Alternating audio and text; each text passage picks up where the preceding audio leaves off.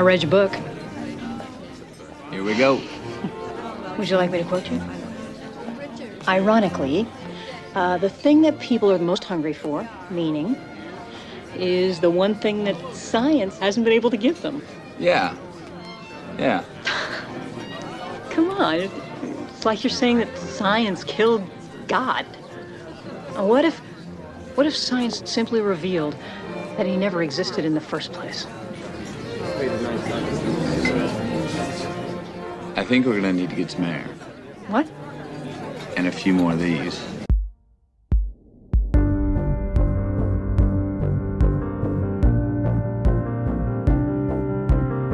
Hi, and welcome to Friends at Dusk, a Christopher Nolan filmography podcast. I'm your co-host, Marshall Doig.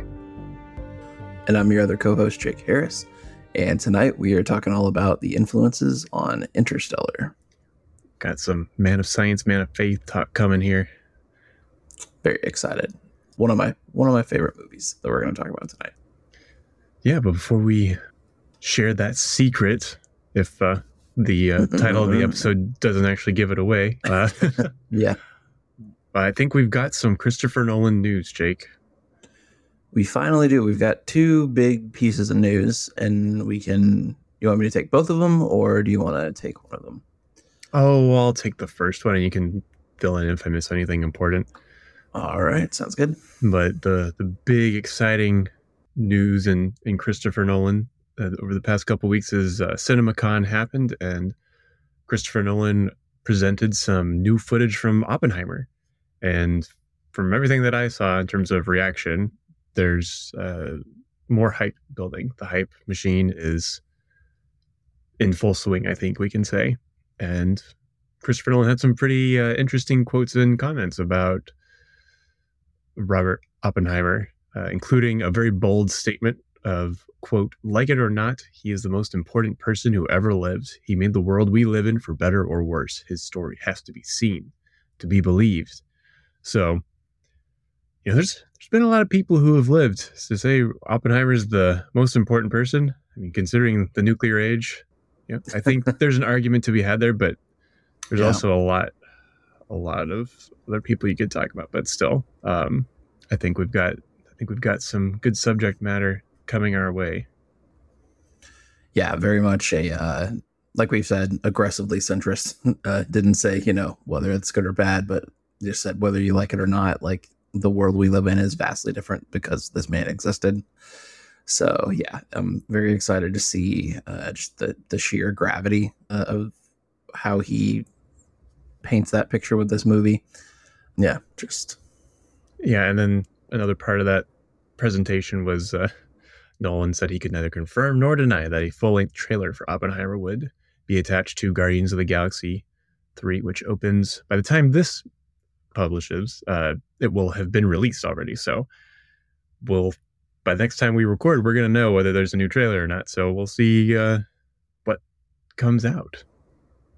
My money is, but none. Yeah, probably. But I'm going to say yeah as well. Yeah. That one's got uh, a lot of the like box office pundits are, are predicting Guardians is going to do really, really well this summer just because it's the end of that trilogy. But we'll see. I did see a trailer for it ahead of my viewing of Interstellar in IMAX, which I'll talk about in a little bit. Ooh, and nice. Having my, my well-documented I've only seen, I think, two Marvel movies. Having seen the trailer for that, I've got to say, it's a well-done trailer. Looks pretty exciting, considering the you know, the, the post-Endgame world we live in. So, yeah. yeah. Interesting. I like the uh, the first two ones. Those are some of my favorite ones out of the whole M C U, so I'm excited to see that one. I don't think I'm going to get to see it this weekend, but I will eventually. I'm not. I'm less concerned with catching up on those opening weekend now than I once was, so... Right, right. We'll see how it goes. Yeah. The other big piece of news also related to Oppenheimer today, actually, as we're recording, this is uh, Wednesday, May third. Uh, the Associated Press uh, did a little interview with Cillian Murphy just ahead of the movie's release. Uh, this is uh, by Lindsay Barr. And Murphy doesn't really give a whole lot away in terms of what's going to happen in the movie or what he did to prepare for the role or anything like that, like what it was like on set. He's very much uh, like Christopher Nolan is going to leave us in the dark and let us experience it first, and then we can talk about it. But there was a lot of fun, uh, just details about how he got the role in the first place. Uh, the profile talks about how he has always just told Nolan, like, hey, if you've got a role in for a movie, I don't care what it is, whatever bit part, let me know and I'll play it. And he said that he got a phone call from him one day randomly. And the quote says, he's Murphy talking about Nolan. He says, he's so understated and self-deprecating, and in his very English manner, just called me up and said, listen, I've written the script. It's about Oppenheimer. I'd like you to be my Oppenheimer. And they said it was a great day getting that call. I can imagine. Um, yeah. So, yeah. Yeah. So he, he said that, you know, always he wanted to, to be a part of his movies, but deep down secretly, I was desperate to play a lead for him, is what he said. And so it's uh, the profile kind of goes a little bit into their working relationship. Apparently, he read the script for Oppenheimer uh, at a hotel room in Dublin in September twenty twenty, right away, read it all in one sitting. And the big quote that they actually couldn't really print the whole word for in Associated Press was, he said, we have this long-standing understanding and trust and shorthand and respect, Murphy said. It felt like the right time to take on a bigger responsibility. And it just so happened that it was a fucking huge one. So they gotta, they had to bleep him a little bit, but uh, it's fun seeing him. We don't really get a lot of interviews from Cillian Murphy and a lot of talk about anything. He's very much like Christopher Nolan and that he doesn't really talk a whole lot about his work and about his movies, but uh, that's a fun read. If you want to go check that out, that's on the Associated Press website from one of their head film writers. So not a lot of new information about the movie, but a lot of fun color around it. And uh, Nolan has promised that, you know, all IMAX. The other article I read said it's just a little bit of black and white. He said, don't worry. But uh, the photo that they used for the Cillian Murphy profile is the court. It looks like the court testimony scene where it's in black and white. That's been popping up in the trailers and promotional right. materials all the time. So. Yeah, just very exciting, you know, for uh, yes, yes. It's about two and a half months I, away, and it's all revving up. I mean, I'm getting more and more excited. Yeah, I think we're going to get more more news as the date approaches, uh, so we'll keep you guys up to date on everything like that. Yeah, so on that note, we can talk about, I guess, relatively briefly what we've been watching or consuming. And for me, it kind of ties into Oppenheimer a little bit, given that uh, I'm continuing to read American Prometheus, as we do, and was kind of just thinking about the era of McCarthyism and political paranoia, and thought to myself, you know what? I haven't watched Good Night and Good Luck in a while. And so I did. And it is, yeah, it's just, it's so good. It's just as good as I remember it being since the last time I watched it. The photography in that, the black and white, is so amazing. And just how it really captures a lot of, it's one of those movies you watch and you're like, damn, why is everything still so relevant today? This is, it's great. And it also really sucks. So uh, I know some people kind of use that as a stick to beat the movie with, like, oh, it's too obvious, blah, blah, blah. But it was made in the middle of the George W. Bush years. Obviously you can imagine what I had to say about that.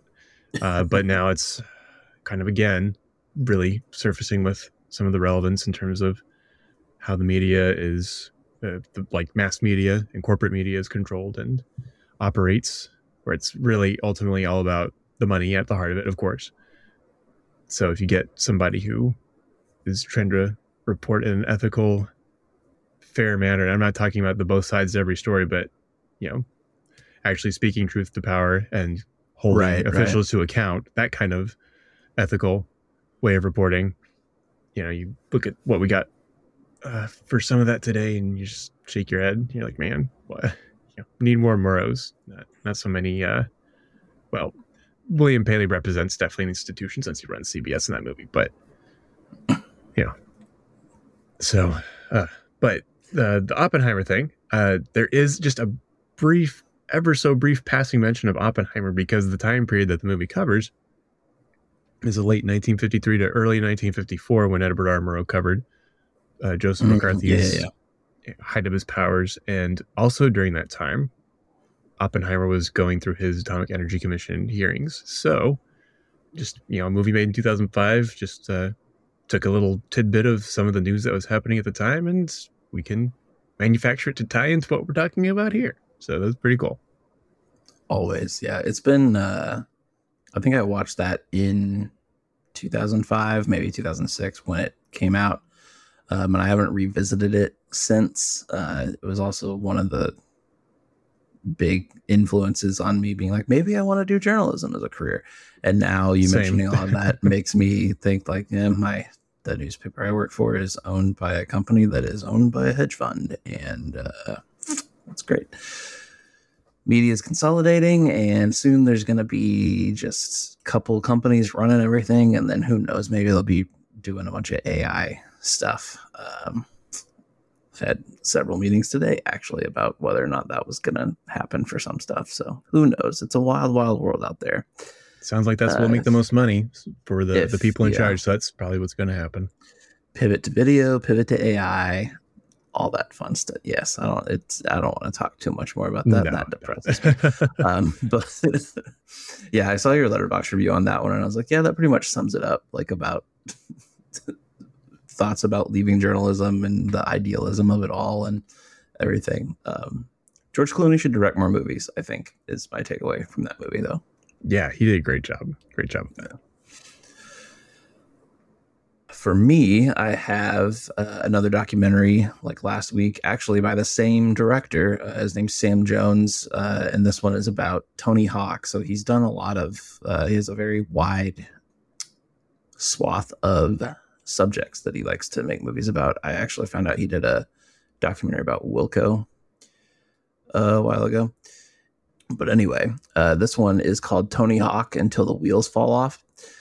And that one is kind of a retrospective, just documentary about Hawk's entire life. Uh, and so if you were like a big super fan of his, like I was as a kid, there's not a lot new about his career that's told here, but there is really a lot.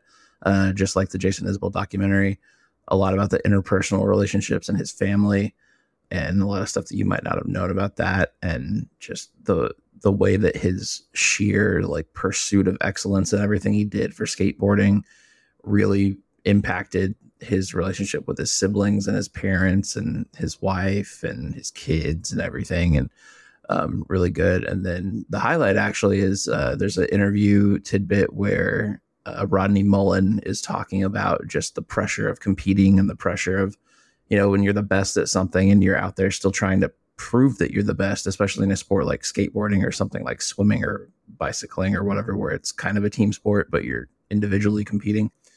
He has this like really like poetic streak where he talks about the beauty of just competing against your own self and not having to prove anything, but just knowing that you did your best. And I was not expecting that from a documentary about Tony Hawk. Um, but it's a really cool, uh, just a look at how he influenced a whole sport and subculture, especially growing up in the nineties. Um, and it's bookended by a really nice uh, uh, sequence of events where he finally lands a nine hundred again on his homemade ramp. And it's just really, really cool. Uh, if you're, especially if you're a skateboarding fan, but even if you aren't, it's a good, good look at how that culture kind of dominated everything. But I also think I cut you off because you have another cool thing to talk about that I just saw you pop up in the notes. So tell us more about the other cool thing that you saw this week. Yeah, I mean, with Tony Hawk, of course, Tony Hawk Pro Skater, kind of the defining video game, I think, for for at least me with a couple of my friends. I'd go over, that's what we play. But uh, oh, I still play it. It's great. Yeah. uh, the thing I added just in time in the notes, of course, is I went to see Interstellar in IMAX uh, about a week and a half ago. And it was, I I just don't even know where to start with, with the words. It was just unbelievably amazing. Uh, I'm also trying to, I'll probably withhold some of my fuller descriptions and words on it for the next episode when we're actually talking about the movie, but it was just absolutely immense and incredible. And, you know, the cliche, the way it was meant to be seen, extremely moving.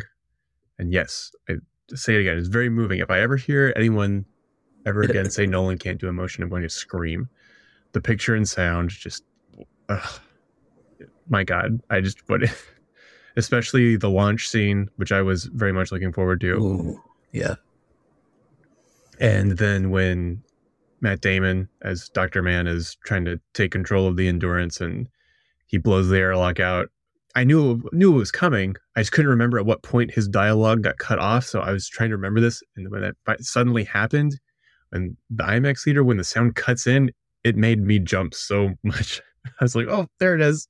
Um, and then some I have some more things to say about some of that, but you know, kind of as a teaser for talking about that next time. But it was definitely worth every penny that, you know, like the bargain to just get in and see that is incredible. So very, very thankful that I was able to get to go see that. And Haley was able to come with me too.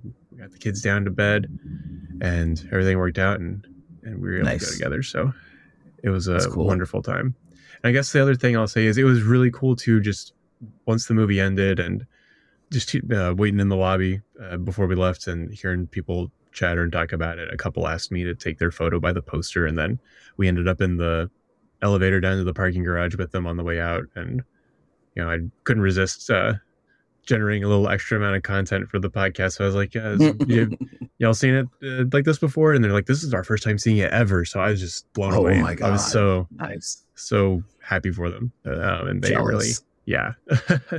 And they really enjoyed it, obviously. So, so that was cool. That was cool.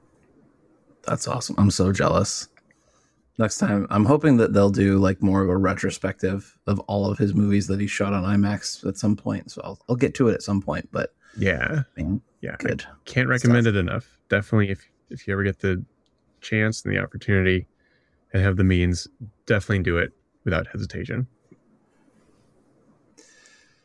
But today, what we are going to be talking about, uh, we're going to be talking about two things. Uh, and one of them is not specifically mentioned in the Nolan Variations book that we've been using as the framework for all of these discussions. But we will get to why we chose that here in a minute. Not but once we is are it mentioned. Be, not once. No. Sadly. Sadly. I could not believe. Same. Uh, once we looked at the similarities. Um, but we're going to be talking uh, about The Library of Babel, a short story from our good friend Jorge Luis Borges. And then we are going to be discussing the nineteen ninety-seven movie Contact, which also, like Interstellar, stars Matthew McConaughey, is also about space, and also is about uh, maybe there's extra life somewhere. Maybe there's other planets that we could live on. Who knows? And we, yeah, we do what we want here on this podcast at Friends at Dusk. Uh, going so off the just, rails we, and off script. We're doing it. We figured out that that was, uh, there are too many similarities to ignore, really, especially uh, on this rewatch within the context of this podcast. So we'll get more into that here in a little bit, but we can talk about the short story first and then get into the movie. But also, as always, blanket spoiler alert reminder. This movie did come out in nineteen ninety-seven, but I don't really know a lot of people uh, right now that have seen it. So please do go ahead and watch that if you want to. Uh, I, I think you should. It's a great movie. One of my favorite movies. So go do that and then come right back and we will get to talking about Contact and The Library of Babel. Yeah, but starting off with The Library of... I say Babel. I don't know. Is it Babel, Babel? I'm going to say Babel because that's how I've been saying I, in my head. We, I, I grew up saying Tower of Babel from the Bible, and then I guess maybe it's actually Babel. Who knows? I don't know. We'll we'll say Babel. We'll we'll synergize and do. Oh, that okay. Then. Well, thank you. I was gonna say you can do what you want. I'm just gonna just lay that out. But anyway, The Library of Babel uh, was first published. Uh, it's another short story, nineteen forty-one, by Jorge Luis Borges, and essentially, it is a story told from the point of view of one man who lives in this library, which takes on the form and appearance of just the entire universe, uh, a library built out into infinity. Essentially, no one knows where it ends or or anything, and it's divided into all these clusters of hexagonal bookshelves that men just traverse constantly, reading these books that are a set um, format and length. And it's described as having like all that is given to know and and t- tell all the and like collected intelligence of everything. And so it's books that like make sense and have normal structure and words uh, in all languages, and some just complete nonsense, with like some books being just the same letter over and over, for example. And this narrator describes what life is like in this giant library and how people handle living there, including theories about like the nature and existence of and purpose of what this library should be. So kind of with the library being its own universe and questions of what is the purpose here? Man, that sounds an awful lot like space type things. So that's uh, essentially what the story is about. And I'm going to guess that for both of us, it was our first time reading it. Is that is that accurate, Jake? Yeah, and I think by now we've kind of gone through, I think at this point, probably three-fourths of the way through the entire Ficciones uh, catalog here. Definitely. Um, but yeah, that was the, the first time I had read it. Uh, I went back and read it twice, actually, after I did it the first time, because it's pretty short, and we've talked about it before, but just the, the quality and the uh, dreamlike aspects of these stories are are pretty good. So it all, it just kind of, especially this one, just kind of drops you right in with this guy explaining what this library is and how it affects people. And the first thing, the funny enough, the first thing that I thought of was um, I've got like, I have more than a thousand movies in my house. I have close to, when Taylor and I combined libraries, we have close to a thousand books in here. And so I just thought of most of all of those are, the movies are alphabetized and sectioned off into Criterion, D V D, series, franchises, all that stuff. And then the books are alphabetized and put into genre. Uh, so there's a little bit, some sort of categorization going on. And it took so long to get all of those in an order and to categorize it and to find a system for it. And so I just, I reading this, that was the first thing that I thought of. But then the vastness of everything, of people just searching for that one thing or searching for something, just the the sheer futility of trying to catalog everything and trying to know everything and learn everything about the universe will drive you mad is basically what I got from this. Um, yeah. Because there's never going to be any way of knowing anything. It's like that, um, you know, that meme where it's the two people sitting on the bus and one person's looking out the window and it's a bright, sunny sky, and then the other one is looking out and the bus is driving on a mountain, so all they see is rocks, and the rock side looks really sad and the other side looks really happy. And so you can apply the same thing, but you get the same res- uh, two different results. So it's like one of them said, um, I saw it shared from like a stoicism meme page, but it said, I can't control everything. And one person is happy that they can't control anything, and the other person is sad. I saw another one that was like, there's so much to learn, and one person is sad that they're never going to know anything or everything, and the other person is really happy that there's just so much knowledge and cool things to learn in the world. Uh, right. Yeah. This one definitely takes on the sadness part, I think. And even with the, you know, the, the descriptions of men fighting each other in hallways and librarians falling off of the edges and the stacks in the universe and stuff like that. Just, we will fight each other and just go crazy with everyone being absolutely certain that they're right about something when there's infinite possibilities. And we're always like, how can you know what's right, what's wrong, if the library or the universe is that big, basically. Right. Yeah. And it's, I like how you, you put that, like, how do we know things? And so just uh, from a thematic standpoint for both things we're talking about tonight is they both kind of have a, between these two and Interstellar, there's kind of a transitive property of storytelling D N A sharing. Like this story shares a whole lot of thematic D N A of Contact in terms mm-hmm. of a search mm-hmm. for meaning and knowledge and purpose and like science and faith um, and reason. Which Contact itself then shares a lot of thematic D N A with Interstellar, with like the parental and generational emotion and trauma and science and truth and fighting for humanity's survival and examining those survival instincts, time and gravity, relativity, those kind of things. So that was just an interesting thing I thought of uh, how we're looking at these things. So yeah, I also read this story twice, as it turned out, to get the first read in and then yeah. to actually start taking notes on once I'd had some time to, to digest it a little bit. And also with what you said with, yeah, they, these librarians, as they're kind of called, they live in a place with all the, the knowledge, basically, but they don't really know anything is what the story kind of uh, expounds on time and again. And there's kind of just this inherent paradox of the whole thing. Uh, yeah, holding all the knowledge and no knowledge. uh, the narrator says, like, there's every single variation of every single book, every point and every counterpoint, every validation and invalidation. Um, so you can get like every combination of every possible letter and symbol. It's like a twenty-five character alphabet. So that means like each book is four hundred ten pages long and forty lines per page and eighty characters per line is what the story says. So that I did the math. Uh, it's one point three million characters per book. So that means Gosh. like that combination of characters, like one point three times whatever. Someone actually did the math on that.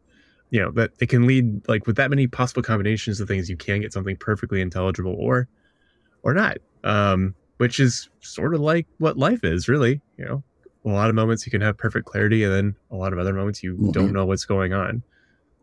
So, yeah, just the, the whole idea of the library kind of standing in for the universe. There's, like, this uncertainty about how big the library is within the story.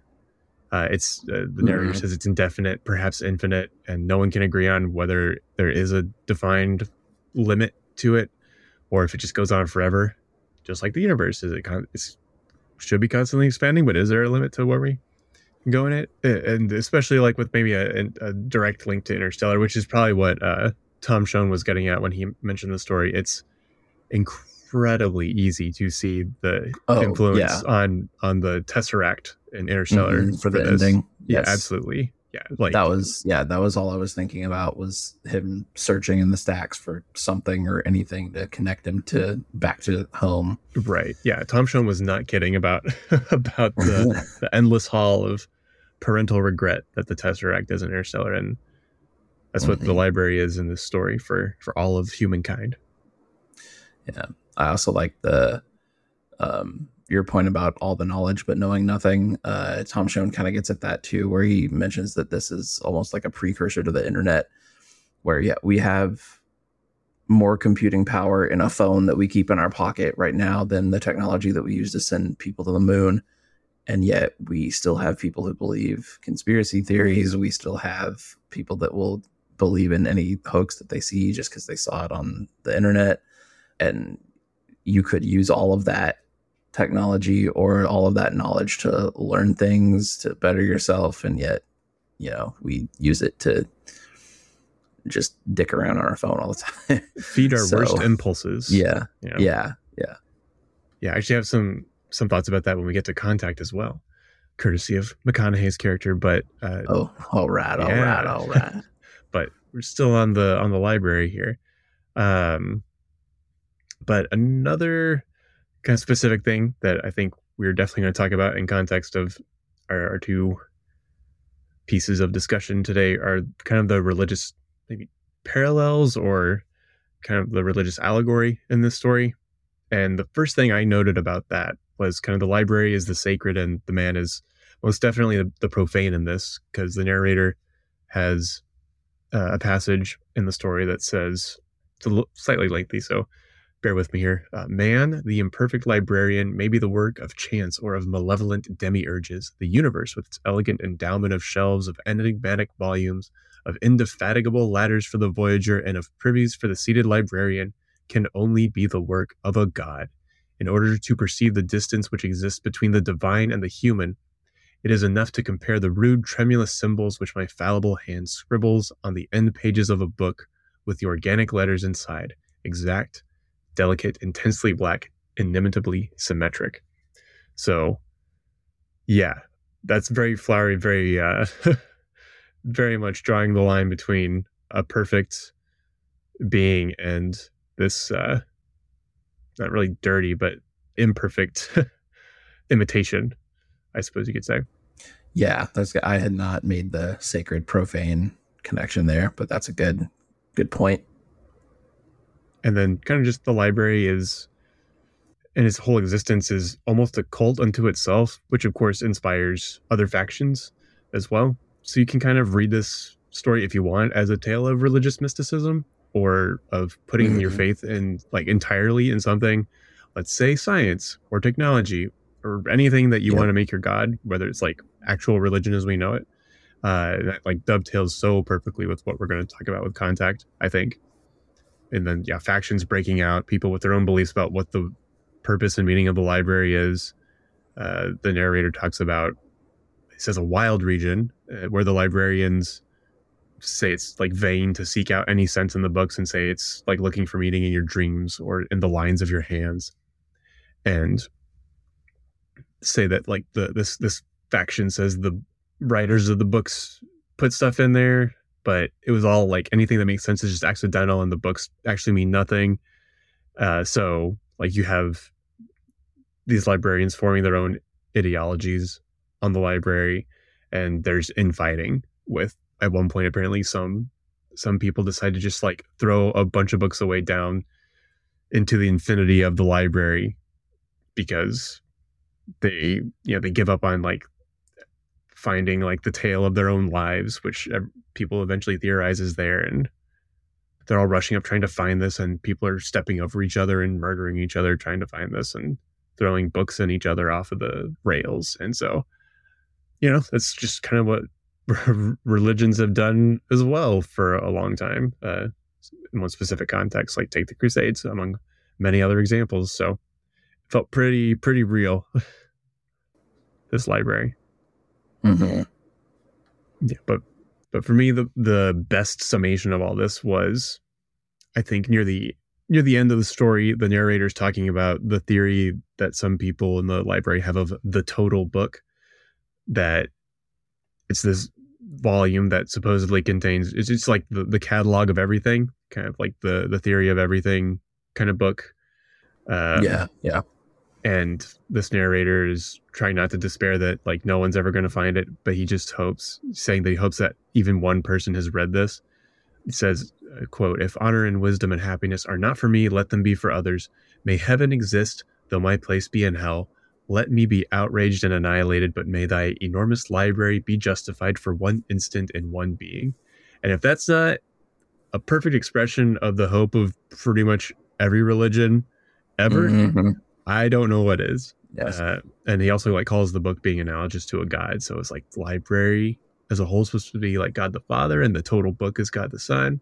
And I don't know who the Holy Spirit's going to be in this, but you know, you know Christian readings of this is because that's what we were brought up in, at least. So that's right. What's in my head. But uh, yeah. It's just, if you look for it there, I feel like it's, it's absolutely dripping with all this, uh, I don't even know if you call it subtext. It's pretty much text here of, yeah, of the religious yeah. infighting and philosophizing and, and things. Yeah. When I first saw that part too, I was like, oh, so it's like the, the Bible. They're looking for like a, a Bible that can explain everything. And just the, uh, cause he does compare it to God, and it can explain everything, and it can do everything. So it could be God, could be Jesus, could be a being that solves all your problems, or you can put all your faith in it. Whatever. But the first thing I thought of was, I was like, that freaking basic instructions before leaving Earth acronym for the Bible, where it's like everything you can ever think of is here in this book. And it's like, well, it it gets at deeper truths about humanity, but I don't know about everything. But, you know, we want to make that book hold everything for us and like be a totem for the entirety of the universe.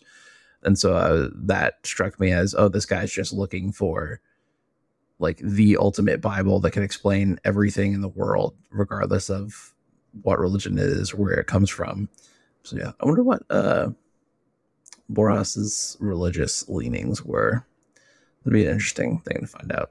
That's a good question. I feel like I looked that up, I'm perusing his Wikipedia page, but I honestly can't say one way or the other right now. So maybe we'll check in on that next time.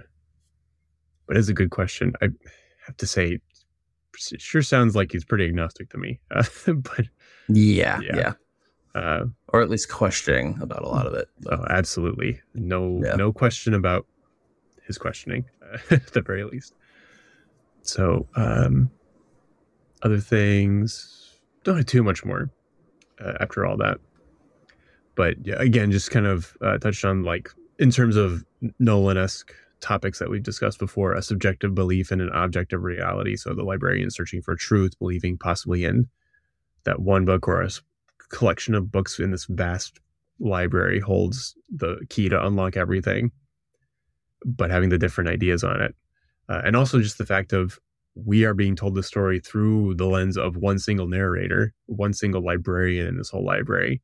And so that's our window in here. And so that's going to inform our views as a reader on what this hypothetical library is actually like. So just uh, that, that right. subjective belief is infused into our experience of the story. Uh, so. And that even goes as far as th- there's footnotes to the story. And one of them is, I think, uh, yes. a footnote from the person that actually edited the Ficciones collection. But then a lot of them are with its footnotes that are textual to the story yeah, inside yeah. of it.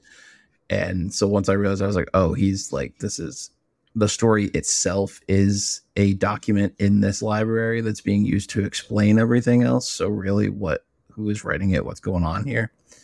Right. Right. So an, an added meta layer of it that I thought was pretty cool. Yeah. Yeah. It's, I mean, it was just another one of those Borges short stories where it feels the, the footnotes part of it is what makes it feel like it. Oh, could this be a real thing? Hold on a second. Um, because there's another story I, I've read in Ficciones that we haven't discussed here. And I forgot exactly the title because it's a collection of sort of odd words, but it's basically about, it's sort of almost uh, Illuminati-ish, and this like secret cult has put this encyclopedia out in the world that is just a bunch of nonsense. And it's discussing the, the whole conspiracy of these people to put it out there and just add on to it.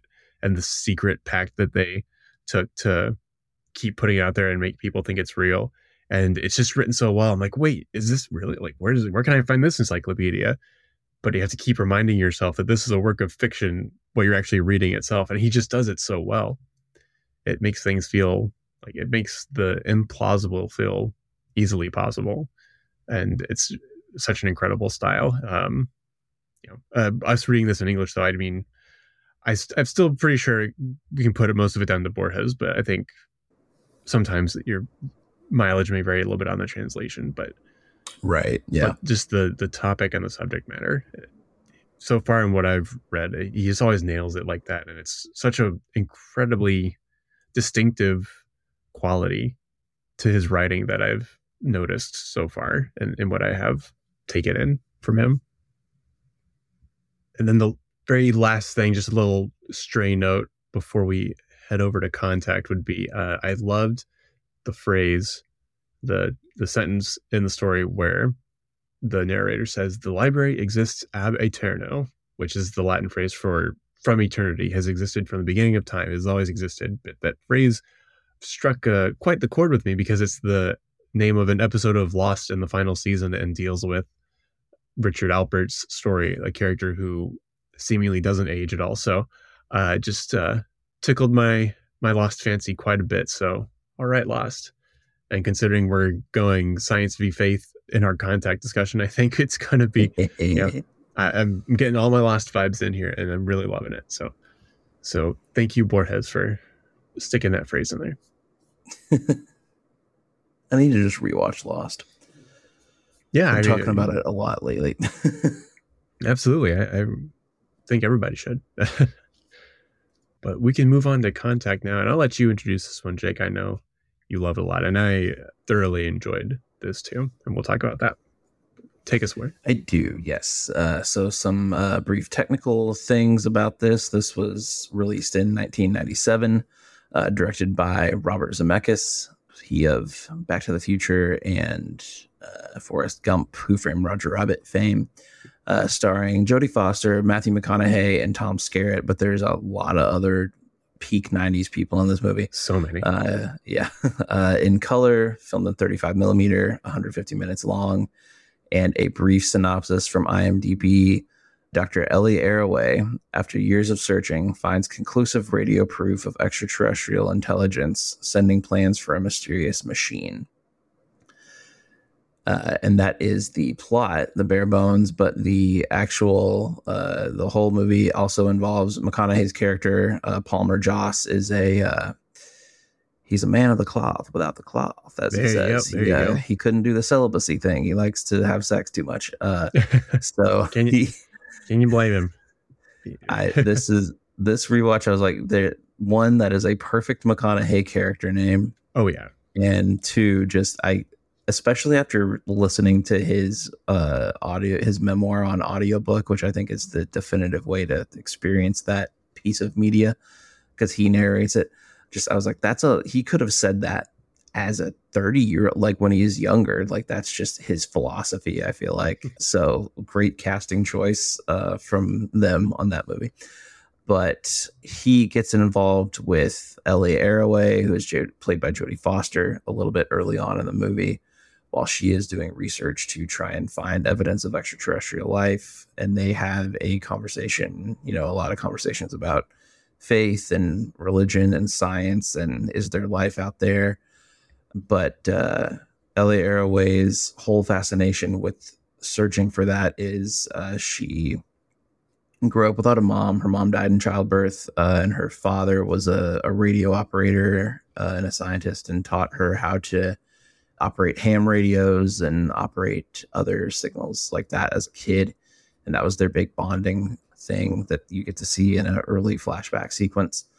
And so that was just the thing that she liked to do. And then one day while she, one night while uh, Shooting Star comes out and they're watching, she's out there watching it. Uh, she's trying to get her dad to come outside and then he ends up dying. And so that's a traumatic experience for her. So her whole career has been searching for something, proof that there's something out there. First, it was trying to find something with her mom at the, in the earlier scene, she asked her dad, can we, we can contact down to Florida with this radio. Can we use a signal to find out where mom is? And uh, he says, no, I don't think there's any radio signal that is powerful enough for that. Um, Ooh. And yeah, just he's David Morse plays her dad, and he yeah. normally plays like tough guy, like uh, cop, gruff people. But he's he's so tender and loving here, just in the brief amount of screen time that he gets. Yeah, uh, man, just the, and that final scene just wrecks me every time. Oh, uh, yeah, but we can yeah. get more to that. So she's trying to, she's looking for something. She's a very analytical, logical scientist person. There is always an explanation for something. There's always got to be a scientifical, scientific, there's always going to be a scientific reason for something. And yet she devotes her whole life to maybe if the, the, the driving notion that she doesn't even want to admit is that maybe I can contact my family again. Maybe I can understand something about why they left. Um, there's a scene early on, especially after her her dad dies, where uh, the priest at the funeral just basically hits her with a, uh, you know, we don't understand why God does these things, but you just gotta accept it and move on with your life. And everything happens for a reason. Yeah, yeah. The I hate that, but uh, we can not the time or place to air that grief. Not for this one. No, uh, no, no. And so she refuses to accept that, and she devotes her whole life to finding out if there is extraterrestrial life or if there's any other way to explain stuff like that. So we loop back to the future and, and back to the future.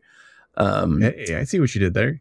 There's also a Back to the Future reference in the beginning uh, with the, there's a brief snippet of the Power of Love song from Huey Lewis in the news at the oh, beginning. That I, I thought guess was pretty interesting. Okay. While they're doing the pull out yeah. in the universe. Yeah.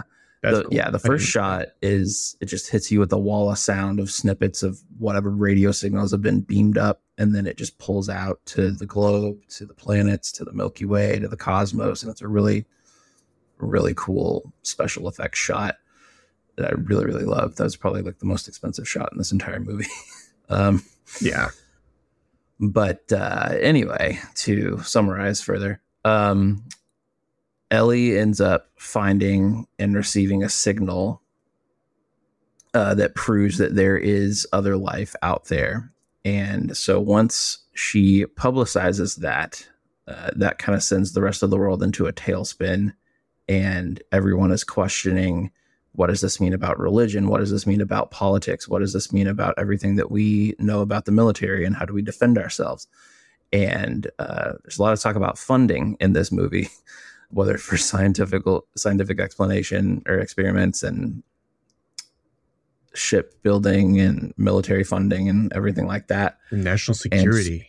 And, yeah. And so there basically is um, like an arms race to see who can figure out who can build the ship instructions that the, the aliens beam back to us the quickest. And the logic is, well, the Americans paid for most of the research to find this signal. we're going to build it. We're going to send our astronauts and people up there to figure it out. And so Ellie is in the running to go up in the spaceship, despite the fact that she is not an astronaut. She was one of the people that discovered the signal, so she's in the running for it. And she gets kicked out of consideration because Palmer Joss is on the board to evaluate people to go up, and he hits her with a "Do you believe in God?" question at the press conference. Shame and she answers. You. She answers logically. She answers the way that the only way that she knows how. She says no, and he was like, "Well, I don't know if we think we should, uh, you know, have the first contact be someone who doesn't believe in God." So she gets kicked off. And there's a, there's a constant push and pull between Jodie Foster and Matthew McConaughey here about science, faith, belief, and trust, and everything like that. Uh, and then it finally results in Ellie ends up getting to go in a second machine that was built in secret uh, to go see and see if she can make contact with these people. And the ending to this is really, really beautiful. And we can get to the the similarities between some of the other Nolan stuff here in a little bit. But yeah, basically she gets beamed up and then she is dropped onto a beach, which looks very similar to a drawing of a beach that she made of Florida when she was a kid. And the alien takes the form of her dead father. So it's David Morse walking towards her. And at first she's like, oh my God, I did it. I found him. I figured out how to make contact with my dad. And then, you know, you can, you can see the, the wheels turning in her mind. And then she's like, oh no, no, like Occam's razor. They're not wanting to, they don't want to scare me. They're just going to take the form of whatever I think I know, which that's why I'm on this beach in Florida. And then the alien even says that, like, yeah, this, you know, we're not showing our true face to you. This isn't what it normally looks like. We just figured, based on what you have remembered and what you know, this is the easiest way to make contact with you. And so you don't really know. The movie frames it as us, as the viewer, not really knowing, like, well, did she actually meet uh, aliens, or is she dreaming this? Is this what she wants to believe? And she has a really heartfelt moment with uh, the guy that looks like her dad, who basically says, in all our searching, the only thing we found that makes the emptiness bearable is each other. Uh, so even if it isn't an alien, you know, take care of the people back on Earth, take care of what you know. And so she has this huge, profound experience, blacks out, and then wakes up, and then realizes that what actually happened back on Earth was the ship fell out of its dock, and uh, she was only out for like a little bit. But then she said, no, I, the, the log said I was gone for like eighteen hours. But then the the people doing the hearing for what actually happened were like, well, uh, this is confidential and we can't tell anyone else. But yeah, there, all that we recorded on your end was static, but there was eighteen hours of static. And so the ending is treated as the first step of what we can do to find extraterrestrial life. But we also have to, like Ellie, try and take it on faith, which is the ironic twist for her, that what she saw was real, and she has to have faith that that actually happened in order to continue her scientific research. So very uh, big mix of all the themes there for that. But that's a pretty big, broad swath of what happens, uh, but we can get more into the details here in a little bit. But yeah, I, uh, I love this movie. yeah, I... This was the first time I watched it since I, the only other time I saw it was as a child. I was, I saw this movie in the theater. Yes, I saw this in the theater. I was six years old and my mom took me say, to the Vase Theater.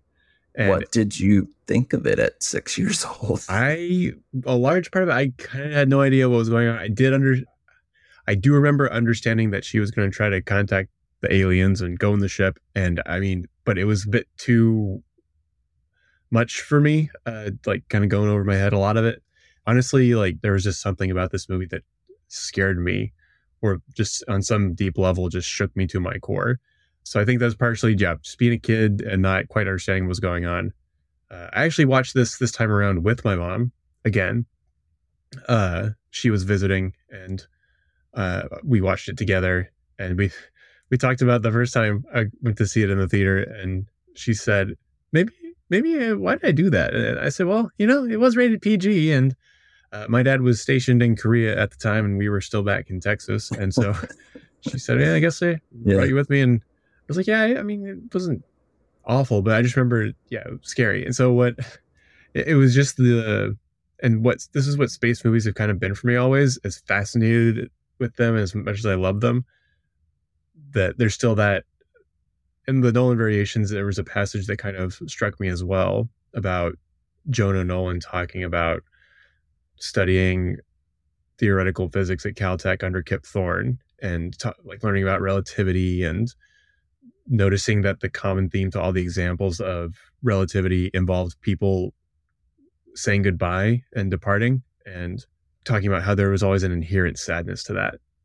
And so I noticed, like, maybe that is the thing, like just the vast unknowable infinity of the universe, number one, is what terrifies me. But I feel like I always feel that inherent sadness when watching a movie like Interstellar or Contact, and someone's leaving and going into that great unknown. And it's just, you know, overawing and a bit, yeah, the, at least a little bit scary. And so being confronted with that feeling as a six-year-old, oh man. So mainly what my memories were just before watching this was I just remember the spinny orb thing.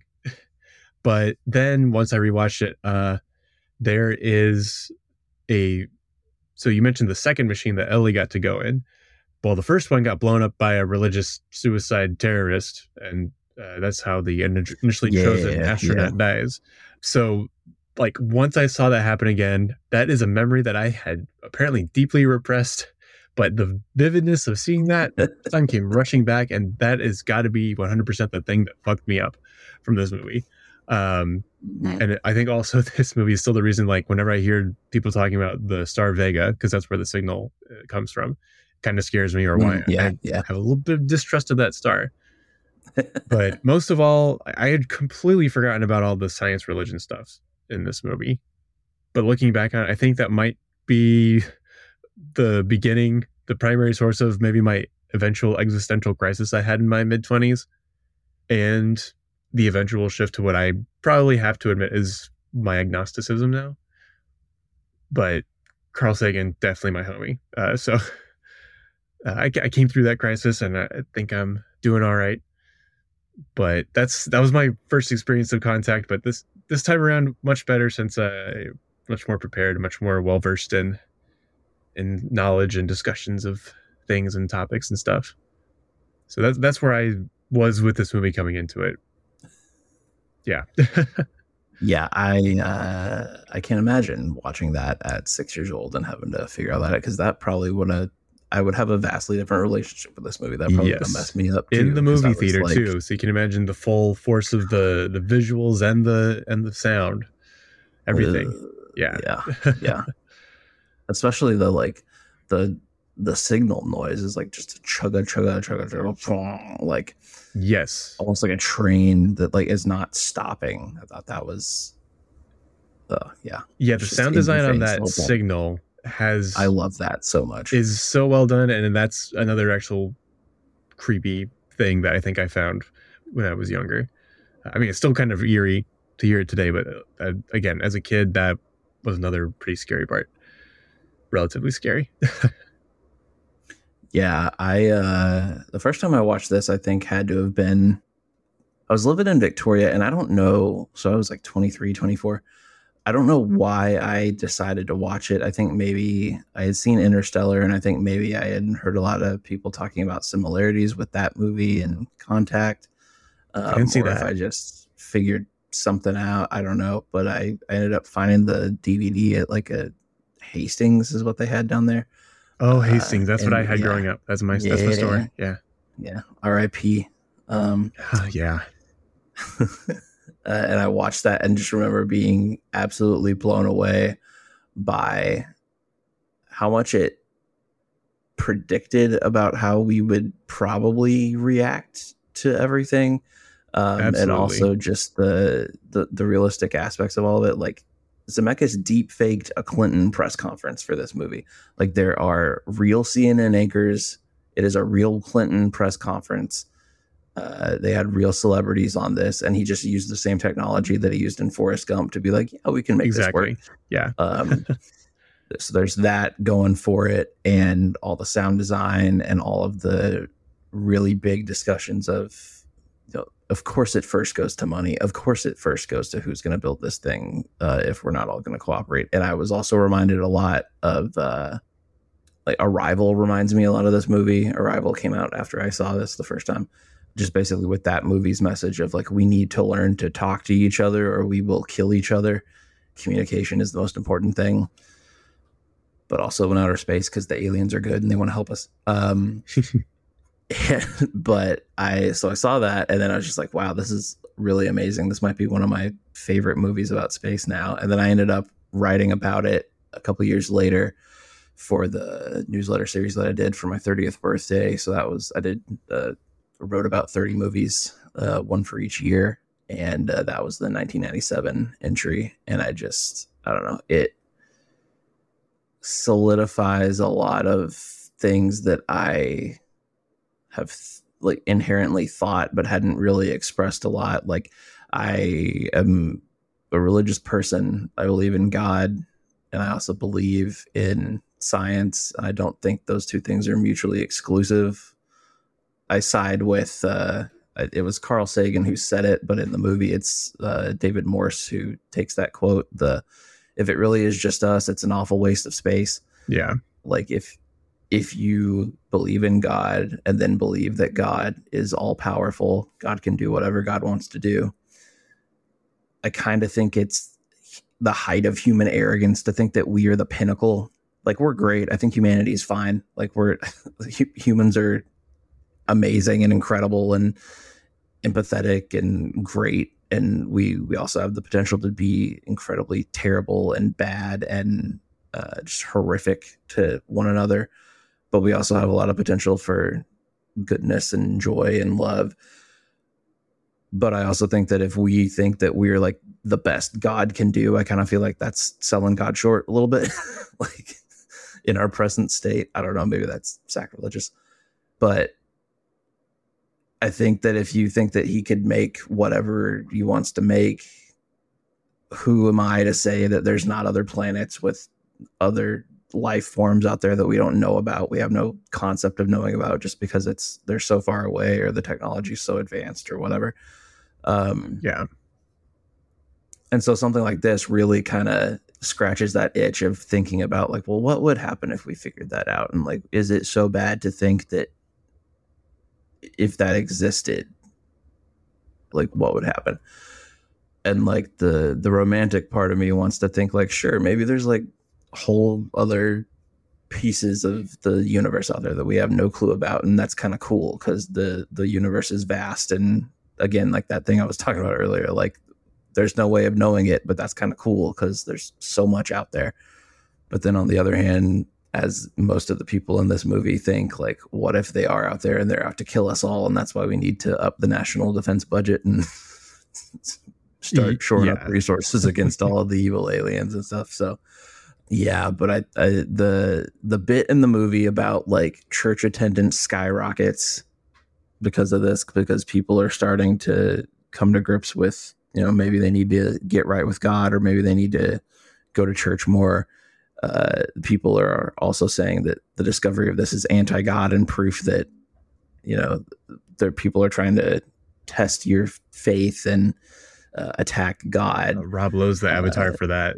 Oh, been, man. A bit, yeah. A bit his, part, little, yeah. his little foghorn leghorn. Like the perfect encapsulation to what the conservative response really would be. It's just uncanny. Yeah. As, yeah. I don't know. Like, I don't know if that would, if it would even be that tame now. I feel like now everyone would be like, well, we got to get our nukes ready to fire at any moment, and we would probably kill each other just because of how paranoid everyone is now about it. But yeah, um, yeah just a, I, I felt like it was a really realistic look at what might actually happen. But I do, I don't know. I I think old, old McConaughey is, um, he's interesting because I don't know. His whole thing is, you know, technology should honor the people that created it, right? Yeah. So his comment about we should have someone who believes in God be one of the people to make first contact, I mean, that totally vibes with him. That vibes with his ethos and everything. But I don't know. He's a, it's an interesting character because he's also kind of just like a, well, why didn't you call me back? I'm mad at you, person.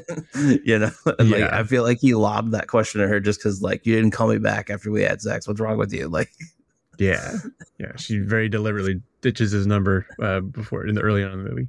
Uh, But we're you're touched on so many things that I am like, yeah, that I'm excited to talk about. I just think we need to back up to say first, why did we choose a movie with Interstellar? Because there is a laundry list of parallels oh, here yes. before we jump back into all the other things. Um, so much. But I think it's kind of, I, I'm talking about breaking the rules in this episode on Letterboxd. Uh, Demi, uh, I'm not going to butcher his last name because I have so much respect for that guy. Um, but he's like one of the most prolific, most upvoted reviewers on there. Uh, he did the series of September videos, another thing he's well known for over the years. Uh, so anyway, Demi's review of this movie is uh, kind of sums it all up. Quote, beautiful speculative science fiction with a focus on reality, secret duplicate machines, weirdly pro-capitalist, love transcending the boundaries of interdimensional travel, Matthew McConaughey. It's too long, and it's got a dead wife. Christopher Nolan watched this movie every night before he put he kids to bed. Oh man, yeah, uh, that's that's pretty much it's got. That was we'll talk about that was actually Catman. the that was actually the link that I chose for my review later. But yeah, oh, I've ruined everything. Uh, oh no, it's fine. It's yeah. I mean because that's that's true. It it is. I thought that was yeah. That was pretty fun. I can find a new one uh, before we end if we want. But oh, there's so many no, good reviews of this too. movie on Letterboxd too. But oh yeah, you got that. You've got a father-daughter relationship. Faith love is an unexplainable force that science can't account for. You've got a smug or a lying like science administrator who turns out his female mm-hmm. employee is way smarter than he is uh, in both of these Always. movies. You've got explosions and spacecraft blowing up or bases blowing up. You've got a, like the second machine in Contact. You've got secret NASA operations and Interstellar, both a result of government secrecy or going under the table. Again, dead wife, Matthew McConaughey. William okay. Fichtner is in Contact, which he's not I in Interstellar, but he's also in a Nolan movie, so I'm counting that. Um, got time, relativity, the notion of humans have to just get together to save ourselves is what the, the aliens tell Ellie in Contact yeah. and what Cooper eventually comes to understand in Interstellar. Um, Ellie dropping through the rings of the the alien machine that they build is kind of like Cooper dropping himself into the black hole. Uh, man. And then mm-hmm. like, I think the, and finally like the core, it's the core reason, or at least the, one of the reasons I was wholeheartedly on board with choosing this movie was that, uh, on Contact is where Linda Obst and Kip Thorne, well, did they meet up? No, they didn't meet up on the movie, but they came to work on that movie because they were both, uh, friends of Carl Sagan. And then those two people conceived the idea for Interstellar in the mid two thousands of what eventually became that. And so wormholes and the idea of that are both in both movies, and the concept as they're depicted in both movies is kind of based on Kip Thorne's work. And so yeah, like everything's here. That, like I said earlier, the D N A is just uh these these movies are easily cousins, if not anything closer. So that's why yeah, that's why we're here. I, I can't imagine that Nolan had never seen it before doing Interstellar. Like there's there's no way. Um, yeah. The only other the you hit on almost all of them that I was thinking of, but the other ones were um, a very identifiable sound. So you've got the signal that comes beating oh, back, yeah, yeah. and then you've got you know the the Inception noises and the the Dark Knight score and everything. So you've got a very identifiable noise to associate with it. And I also this watch also really unlocked the ending for me. What is her meeting with the David Morse, not David Morse, if not Cillian Murphy and Pete Postlewaite in Inception, where he gets his moment of catharsis while knowing that it probably isn't real.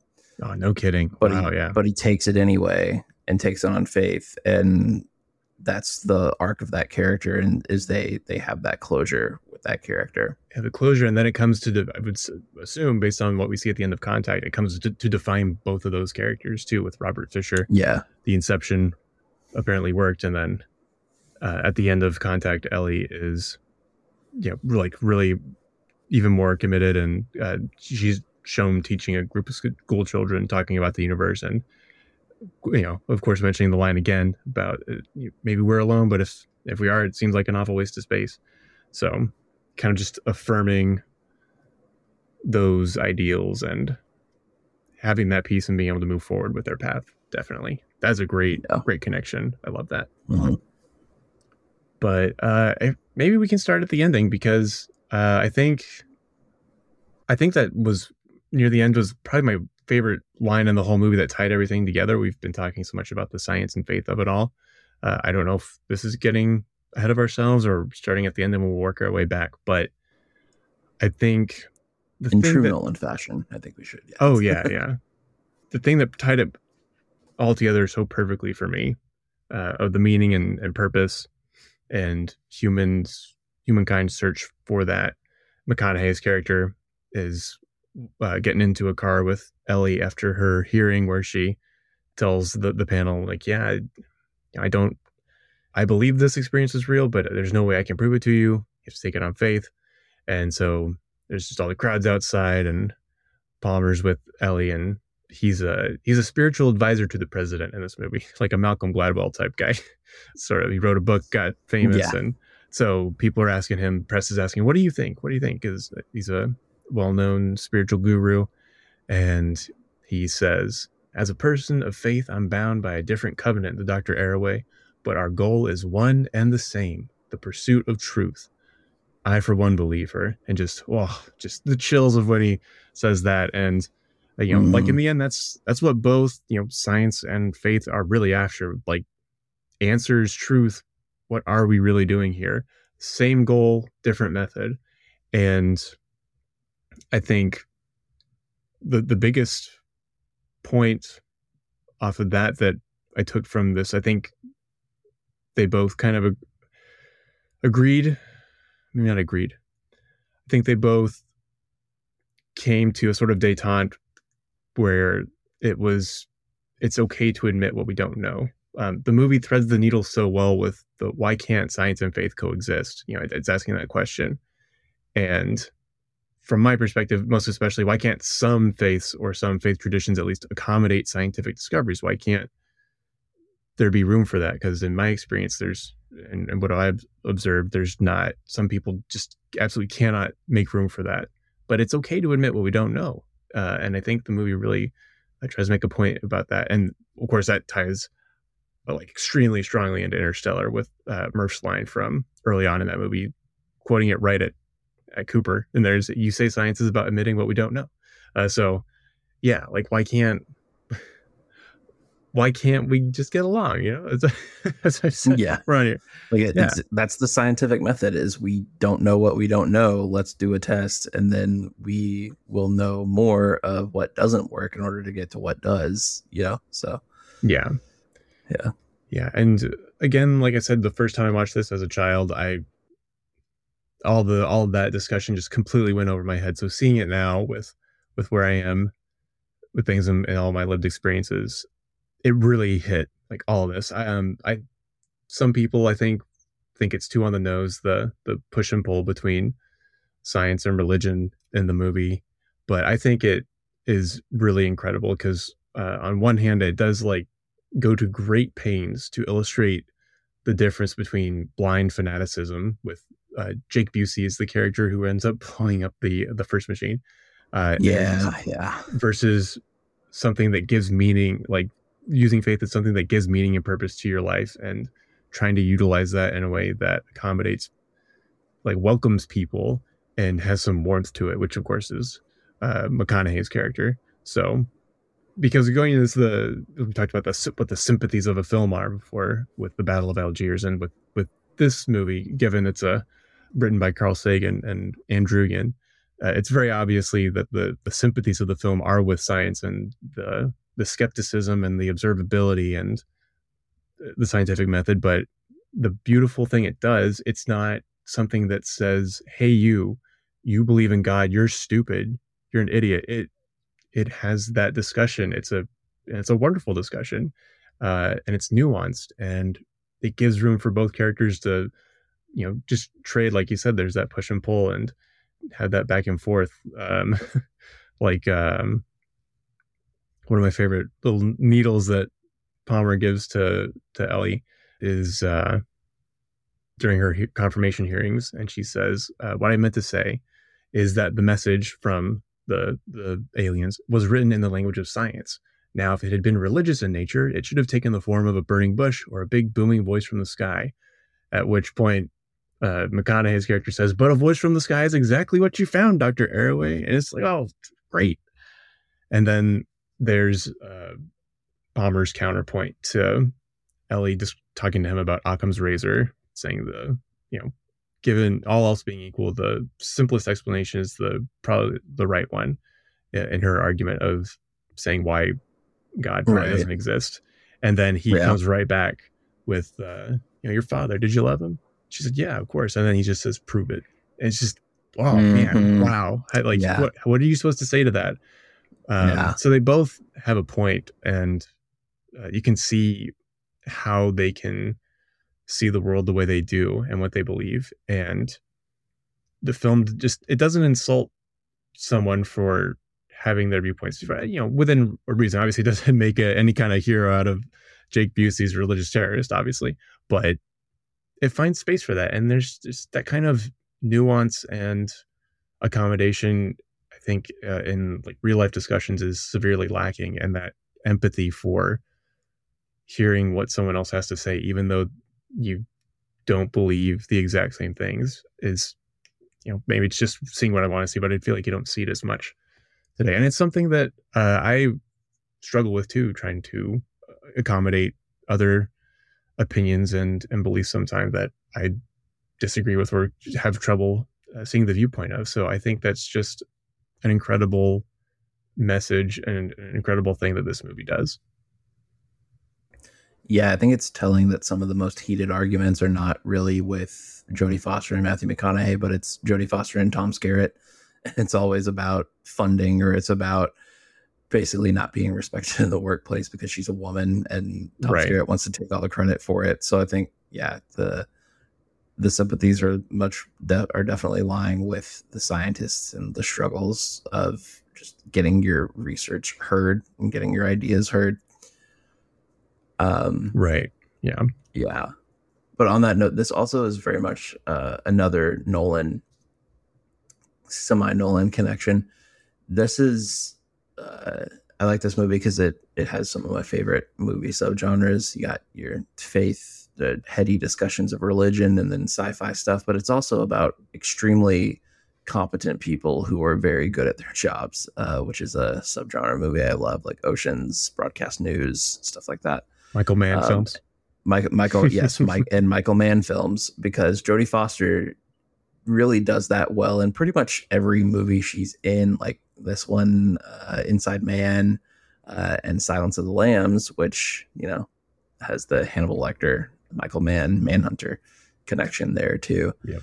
But yeah, like I can't imagine. I, I don't know how he never mentioned this in this book, because it's it's heady concepts about science and faith and religion. And like the first, you know, forty minutes of this thing is explaining like what SETI is and radio frequencies, and math is the only universal language, and right, uh, all this other stuff. It like, does get does get pretty technical to to get you on base to figure out what's going on. Yeah, yeah, which is yeah Nolan hallmark, and honestly, yeah, too yeah. much exposition. And I loved, yeah. yeah, and I love I love the little detail about how the the signal that they beam back is Hitler at the Olympics, because that was the first thing that had enough juice to get broadcast to the world. Mm-hmm. Which is a huge thing. Like I, and I'm imagining if that happened today and that got beamed back, like the absolute alt-right chaos that would just happen. Oh my God. Yeah. Like when really like the logical explanation that I really love from Sagan is like, well, obviously like the aliens don't have emotion. Like they're just seeing that that was the thing that was put out, that of course that's what they're going to beam back as a message. Well, they have no context for who they, that guy is. They have no context. A, yeah. They don't know what it ceremony. Is. Yeah. yeah, they have no idea. Right. Which is exactly what Jodie Foster tries to explain. But then, of course, everyone's like, oh, God, no, that they want to kill us all. yeah. yeah. James Woods plays the national security guy, who's the one of the primary antagonists yeah. in the movie. And he, given uh, given how things turned out with him through these days, uh, kind of playing himself, as it turns out. Yeah. Yeah. His little look once he finally realizes there's a swastika and that it's Hitler, he's just like, hmm. Huh. Like, yeah. Great little moment of face acting there, which sucks because he was, he was everywhere in the nineties and he's really great in a lot of oh, stuff. Yeah. Hercules came and out so. the same year with that great voice performance as Hades. Man. Mm-hmm. Yeah. Yeah. And then uh, a few years later, was he was really good in John Q. A couple years later, Denzel Washington. A shame. A shame yeah. that Twitter got to his head and he is yeah what he is now. But so we want to talk about the come back to what Palmer Joss, McConaughey's character, says about technology. So mm-hmm. uh, 'cause I had had some, some thoughts on that. I took a few notes. And please do. Early on, you know, after he has met Ellie for the first time, it skips ahead a few years, and he's Yeah, he's become uh, a media personality. He's written a book about faith and our, you know, its relationship or people's relationship with it in the modern world. He's kind of not really a screed, but very much comes out talking on all the talk shows about maybe, you know, is technology, science taking things too far these days? His his line is, is the world fundamentally a better place because of science and technology? We shop at home, we surf the web. At the same time, we feel emptier, lonelier, and more cut off from each other than at any other time in human history. And this movie came out in nineteen ninety-seven. Yeah, like, well, you're, you're, if you're shopping was, online, you're in quite the minority. Yeah. Internet was, what, seven years old? Just about, yeah. Yeah. So, man. so with lines like that, number one, wow, again, the relevance.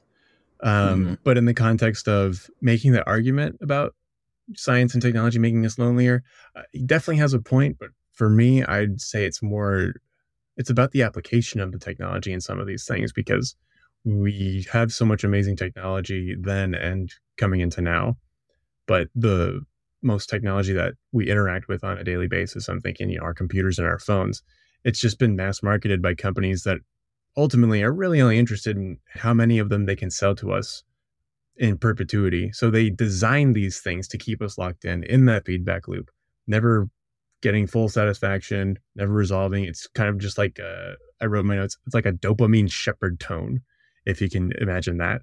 Right. Um, that's great. Yeah. That's great. Yeah. So in turn, that's one thing that kind of isolates us. It cuts us off from other people.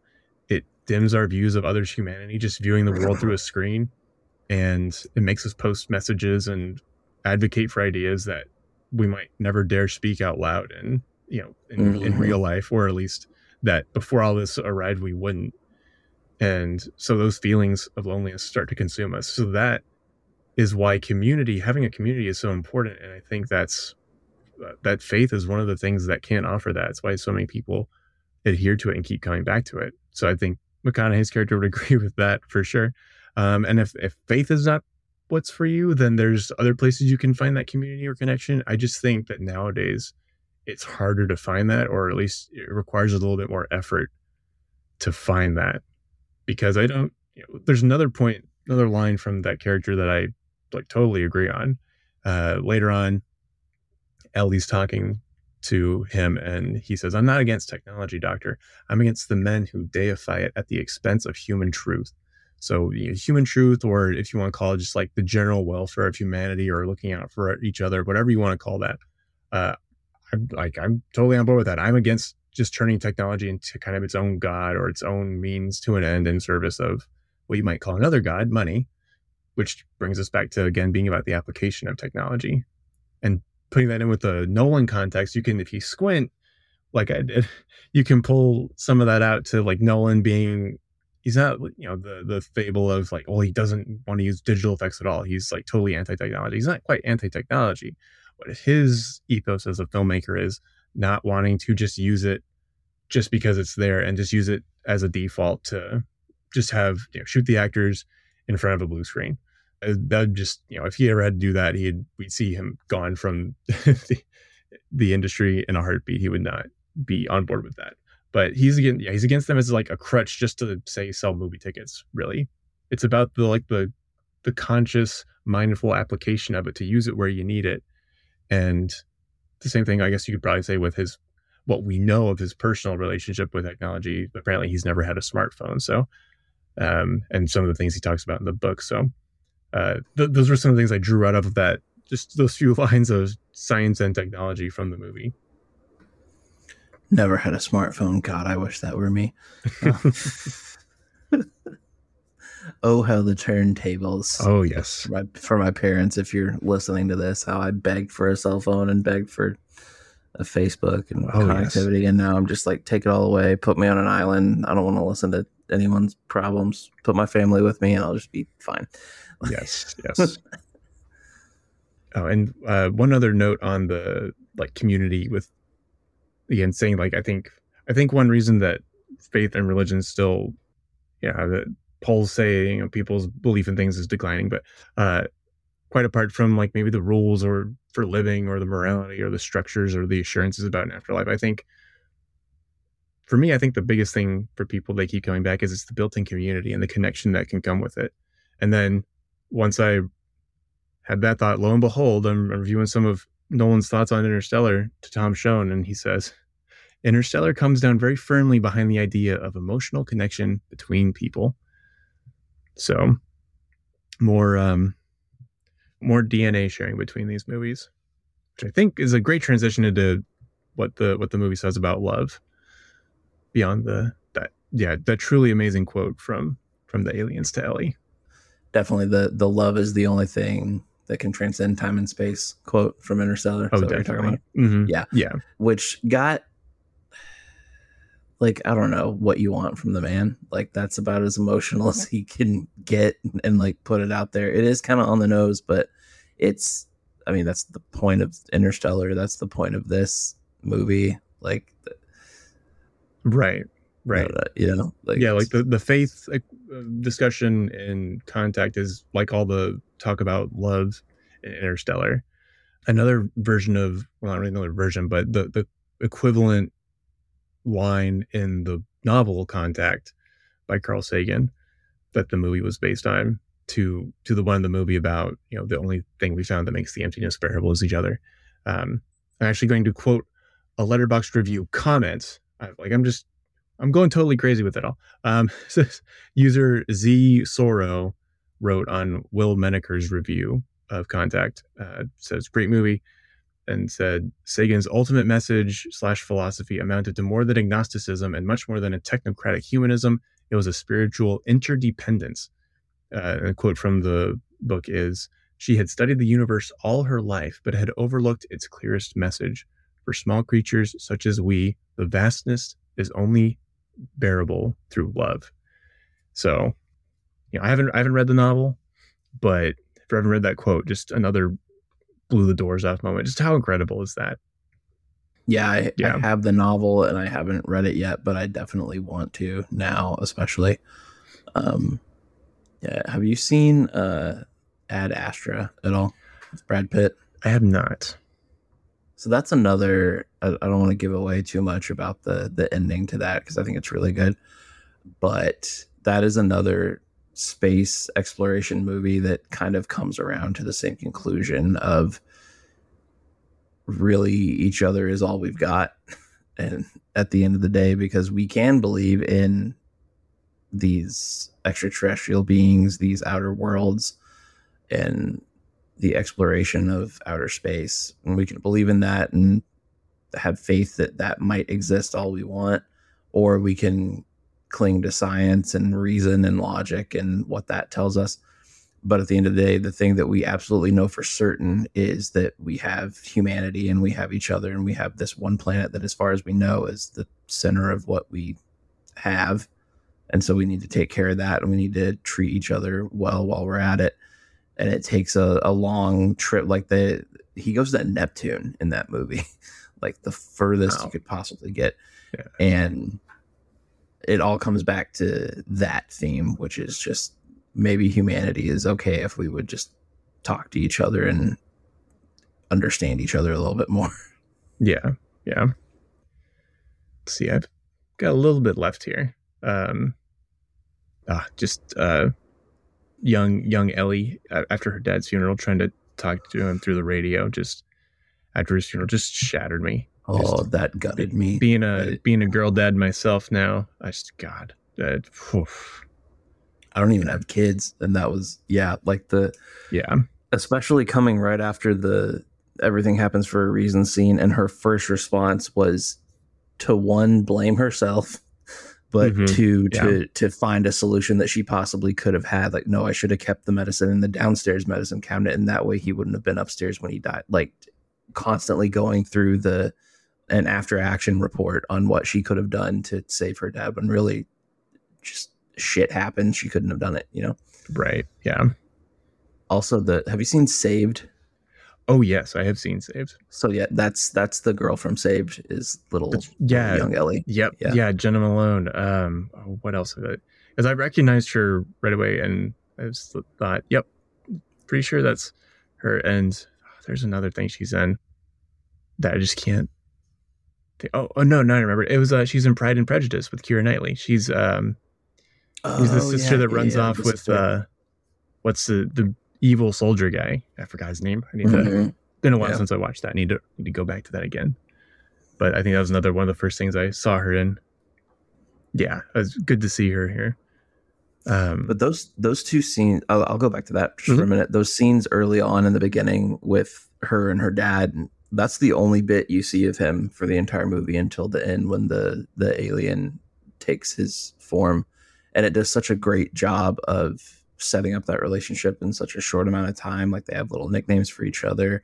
He teaches her, but like lets her figure out things on her own. Like when she figures out the ham signals coming from Florida, uh, yeah, explains stars to her and everything. And clearly, like, there's a, a vast layer of relationship there that it's not showing, but it's hinting at.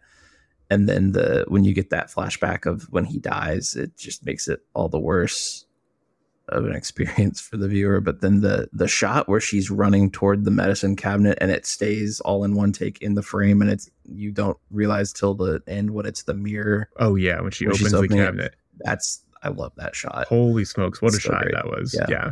Yeah. The some of the some of the effects in this movie have not aged well, unfortunately. But that one yeah. That one, holy crap! They uh, they that they one, nailed that the, one. Yeah, yeah, that one. The zoom out at the beginning and the everything. I just realized too that it mirrors the the two eyes, because the first shot it zooms out, but then it comes out of Jodie Foster's eye, or not Jodie Foster, uh, little Ellie, her eye, and then when she goes into the spaceship and then is out receiving the signal, it. Everything pops out of the eye as well too, and so I thought that was a nice little oh nice symmetrical yeah. touch. What happened to Zemeckis, man? Went, went, yeah. to, went to the computers.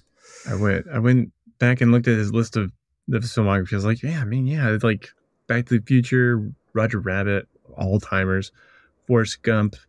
Still, still good, even though I, you know, probably not as uh, good as it was lauded to be when it came out, but it's uh. That's a discussion for another time. Uh, and then, yeah, then this, uh, so another couple films he had. And then, yeah, I've never actually seen Polar Express or Beowulf, but yeah, looking at what he had from the eighties and nineties versus his work in the two thousands, just there's definitely a uh, quite a, a disconnect, quite a break. Oh, yeah, Castaway, Castaway, the Castaway, wonderful work there. But you know, specifically about this movie, um, going back to just very quickly about like how the movie kind of gets you to admit or see how each side of the debate has a point. Like how how great is that?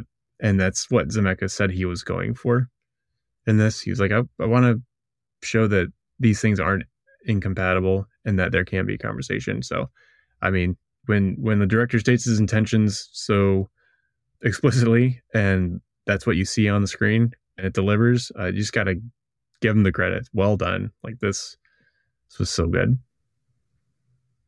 I'm kind of more in the, in the scattered bits now of, of thoughts on this, but uh, another Interstellar link I noted with this in terms of like kind of to faith is the sound of the organ, which we'll probably talk more about when we get to discussion on Interstellar, yeah. but yeah, the, the genesis for that idea for Nolan, as I mentioned, like, in the very first episode when we started talking about things is that he, in Interstellar, he wanted to use it because He wanted to explore, quote, the idea of the organ as one of these tools to inspire religiosity or awe. And Interstellar is quite specifically not a religious film, but you're still looking for what you can tap into, what associations you can use to create a feeling of awe. And the organ felt like that. Uh, and because, as Tom Shone explains, uh, there was daily chapel at his boarding school of Haleybury, and they had a big old organ there that was pounding out the tunes. So having that inherent, uh, intrinsic, like deeply built into your core thing of the organ and using that in your movie, kind of like linking that to, to faith and, and religion. So it's like, hey, cool. Yeah. There's, there's a little bit of that in Interstellar if you look obliquely, not really explicitly, but that's pretty cool. Yeah. I love that score, especially the, the docking scene with all the organs. Oh, oh yeah. Yeah. We'll, well, we'll have so much time to talk about that. It's a very, yes. very exciting time. Uh, the last couple things is I wanted to see if, uh, apply the twist makes what you've seen better test. Uh, and in this case, I'm talking about, uh, number one, the reveal that the device that Ellie gets dropped through doesn't really seem to do anything because, yeah, from her perspective, she was gone for eighteen hours. The footage they show her of what everyone saw on Earth is she just dropped right through the thing and only seemed to, like, there's just a blip of, of like some nanoseconds apparently where she wasn't, where the, the thing dropped off all their instruments and uh, tracking technology. Uh, and then after the, the, she goes in front of the whole public panel investigating the thing, James Woods' character is talking to a presidential communications advisor and played by Angela Bassett, who's great in, in her uh, little bit of time as well. And she says, you know, I know everything recorded static, but that's not what I'm interested in. I'm more interested in that uh, it recorded eighteen hours of it. And you're like, whoa, hey, but, like that's the, as you mentioned, that's the point oh, yeah. where you realize, okay, well, something did happen here. And the film, again, the film sympathies are with, yeah, this was real, but it confirms that Ellie has been put in that position of this was a real experience. And like, here's the film demonstrating that, yep, like within the film, that's a true thing that happened. It's, it was real, but putting that irony on Ellie that, well, I have to ask people to take this on faith, despite all the things I've been talking about all movie. And so uh, I would say one hundred percent, yep, twist makes what you've seen better here, because it, when you go rewatch it, now you know that's what Ellie's building toward and that no one's going to ex- have that experience except for her. And then it adds more weight to those discussions you see with with Palmer. It makes the denouement more, more poignant. And yeah, like for me, the, yeah. the static reveal was like a, a gasp-inducing moment. I was like, oh yeah, it did happen. So yeah, she has to learn with the, the taking it on faith, and then Palmer saying she believes her has to reconcile uh, believing that uh, justifiably, and magn- it magnifies his choice to believe Ellie uh, with what he already believes uh, spiritually from his faith. So I think that it works so well. Yeah, and even if it it didn't have the the eighteen hours of static line, it's almost kind of like the top in Inception where mm, yeah, does it matter if it falls or if it stays?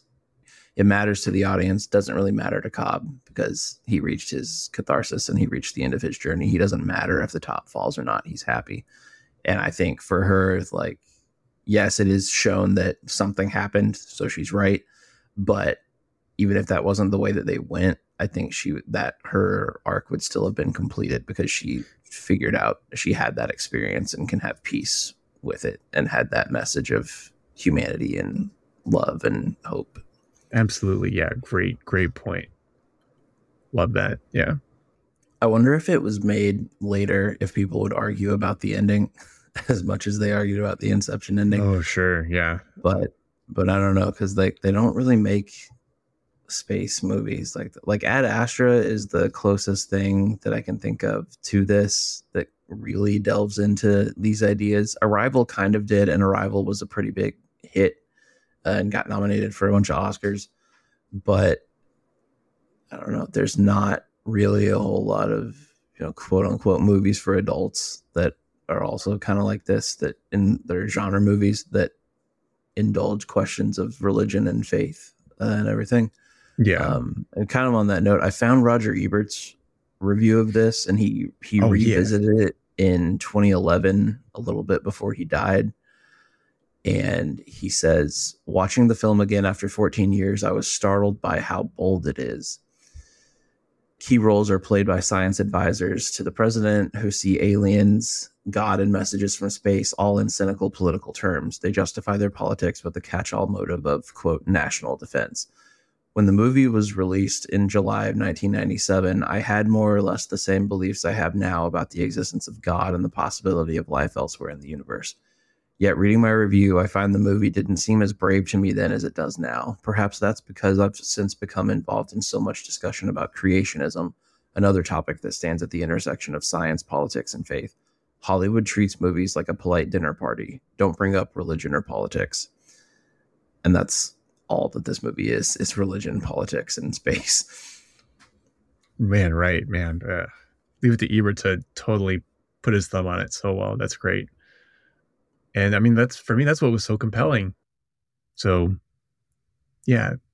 And it, it does explain why we don't see movies like this anymore, because uh, studios simply refuse to cut themselves off from a source of revenue, which is a shame because which in, there's so many good stories to be money. told.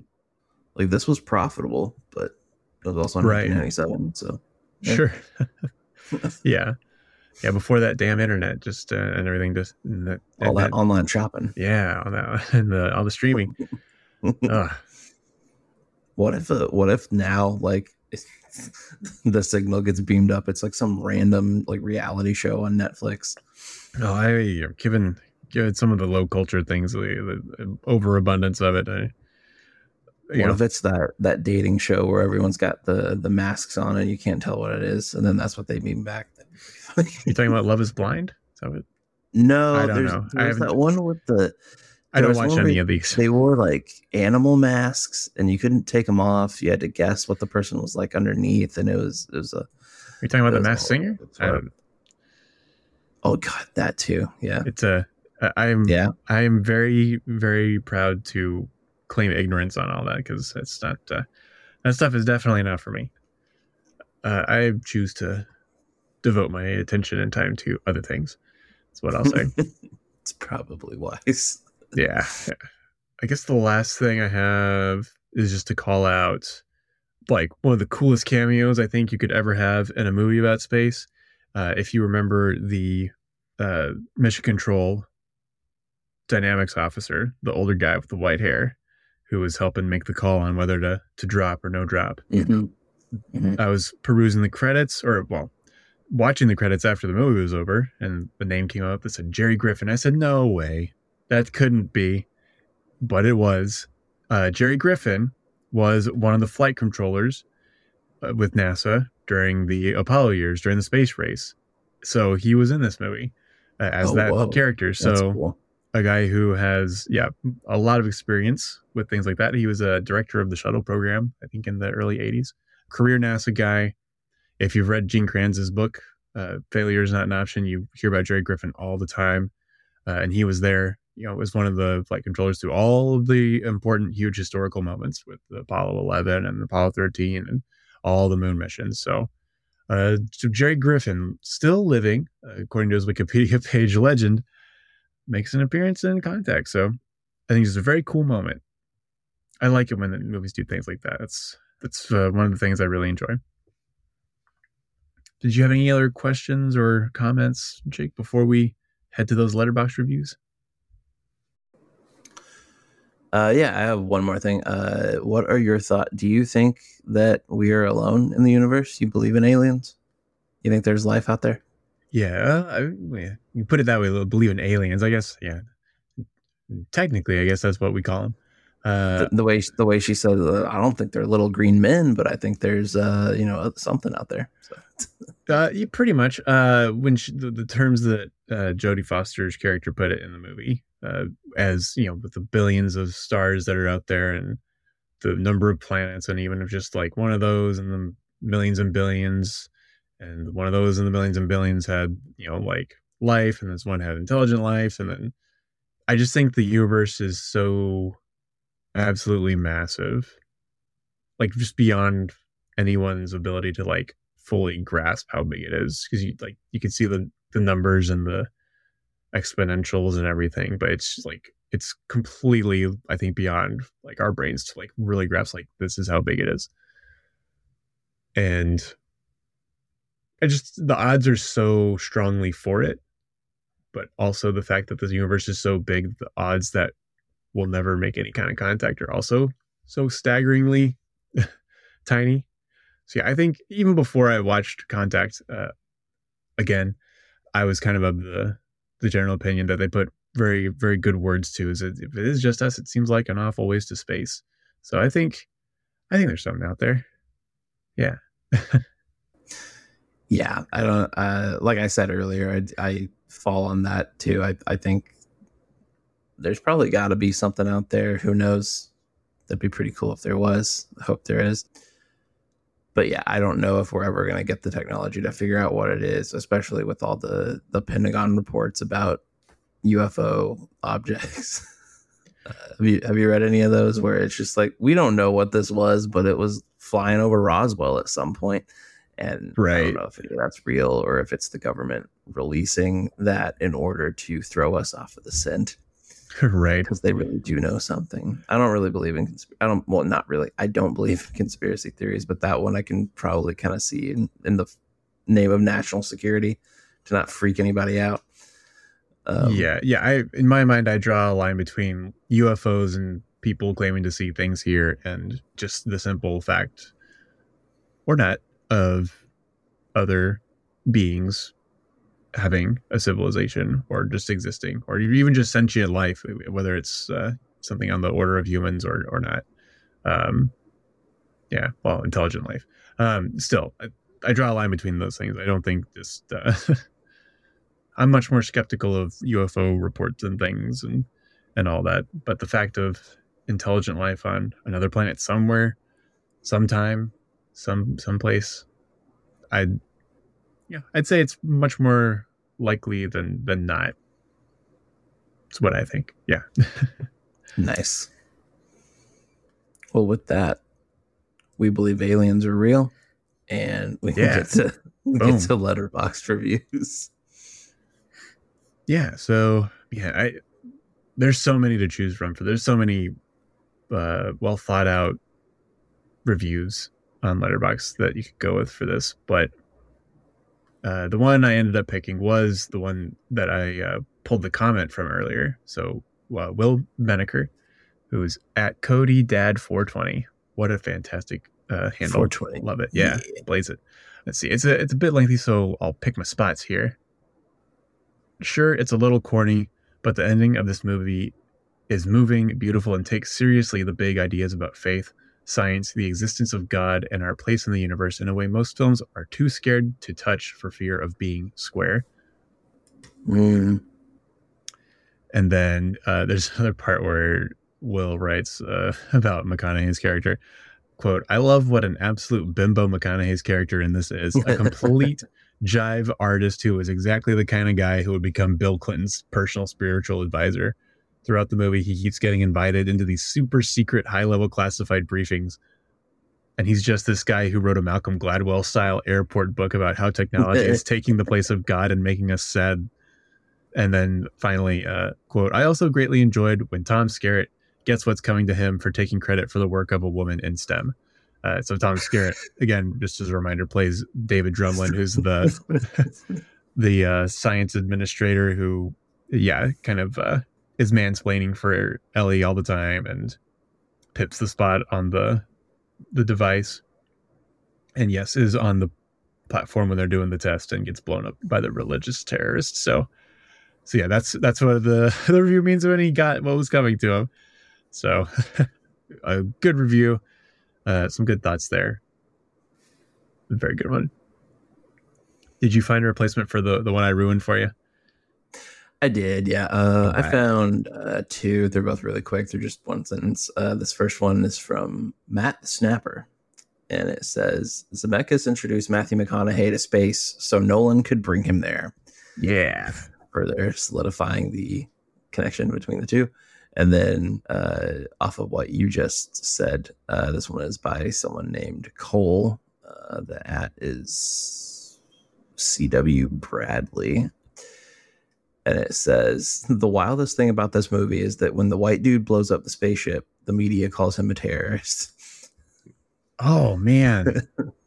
Oh, wow. I hadn't thought about that, but that's so true. Oh, my gosh. Yeah. That's the biggest fiction in this movie. Yes, it is. Be, the headline would be like, spaceship blows up after explosion set by man. Just all the passive voice. Oh, yeah. Yeah. No one uh, no one actually did anything. It was uh, just one disturbed individual. Not a, yeah. Oh, man. Mm-hmm. Oh, yeah, like I said, these reviews, this movie has inspired some, oh. some great thought. I think that that is all the evidence that I need for the greatness of this movie. the letter, it's the letterbox. That's that and the that and Jake Busey. That's my uh, one true god. Honestly, no, that's what I've really been building to. It's, it's letterboxed. Yeah, well, I think we've set the table. I think we've done it for a discussion we are very much excited to have on the, the next yes. one. Yeah. Very much excited for Interstellar. My, so far, my favorite Nolan movie. Hopefully it'll remain my favorite. I don't think it's going to go down that much, but or at so, all. Anyway. Can't, yeah. uh, you can't have your pre-existing no, notions. You got to keep an open mind. You got to test them. Yeah. Science. Yeah. All right. Well, that will wrap it up for us on this one. Uh, for your social media plugs, uh, you can find us at Friends at Dusk Pod on Instagram and Friends at Dusk on Twitter. Uh, you can email us at friends at dusk pod at gmail dot com. You can find me on Instagram and Twitter at Jake Harris four or on Letterboxd at eight oh eight Jake underscore. And you can find Marshall at... Well, on Instagram at marshall dot doig, on Twitter at marshall doig, on Letterboxd at m doig. Please like and subscribe. Uh, leave us a five-star rating on Apple Podcasts or anywhere you can rate us. And you can support us through our Spotify podcast page, too. They help us fund our own personal spaceship somewhere.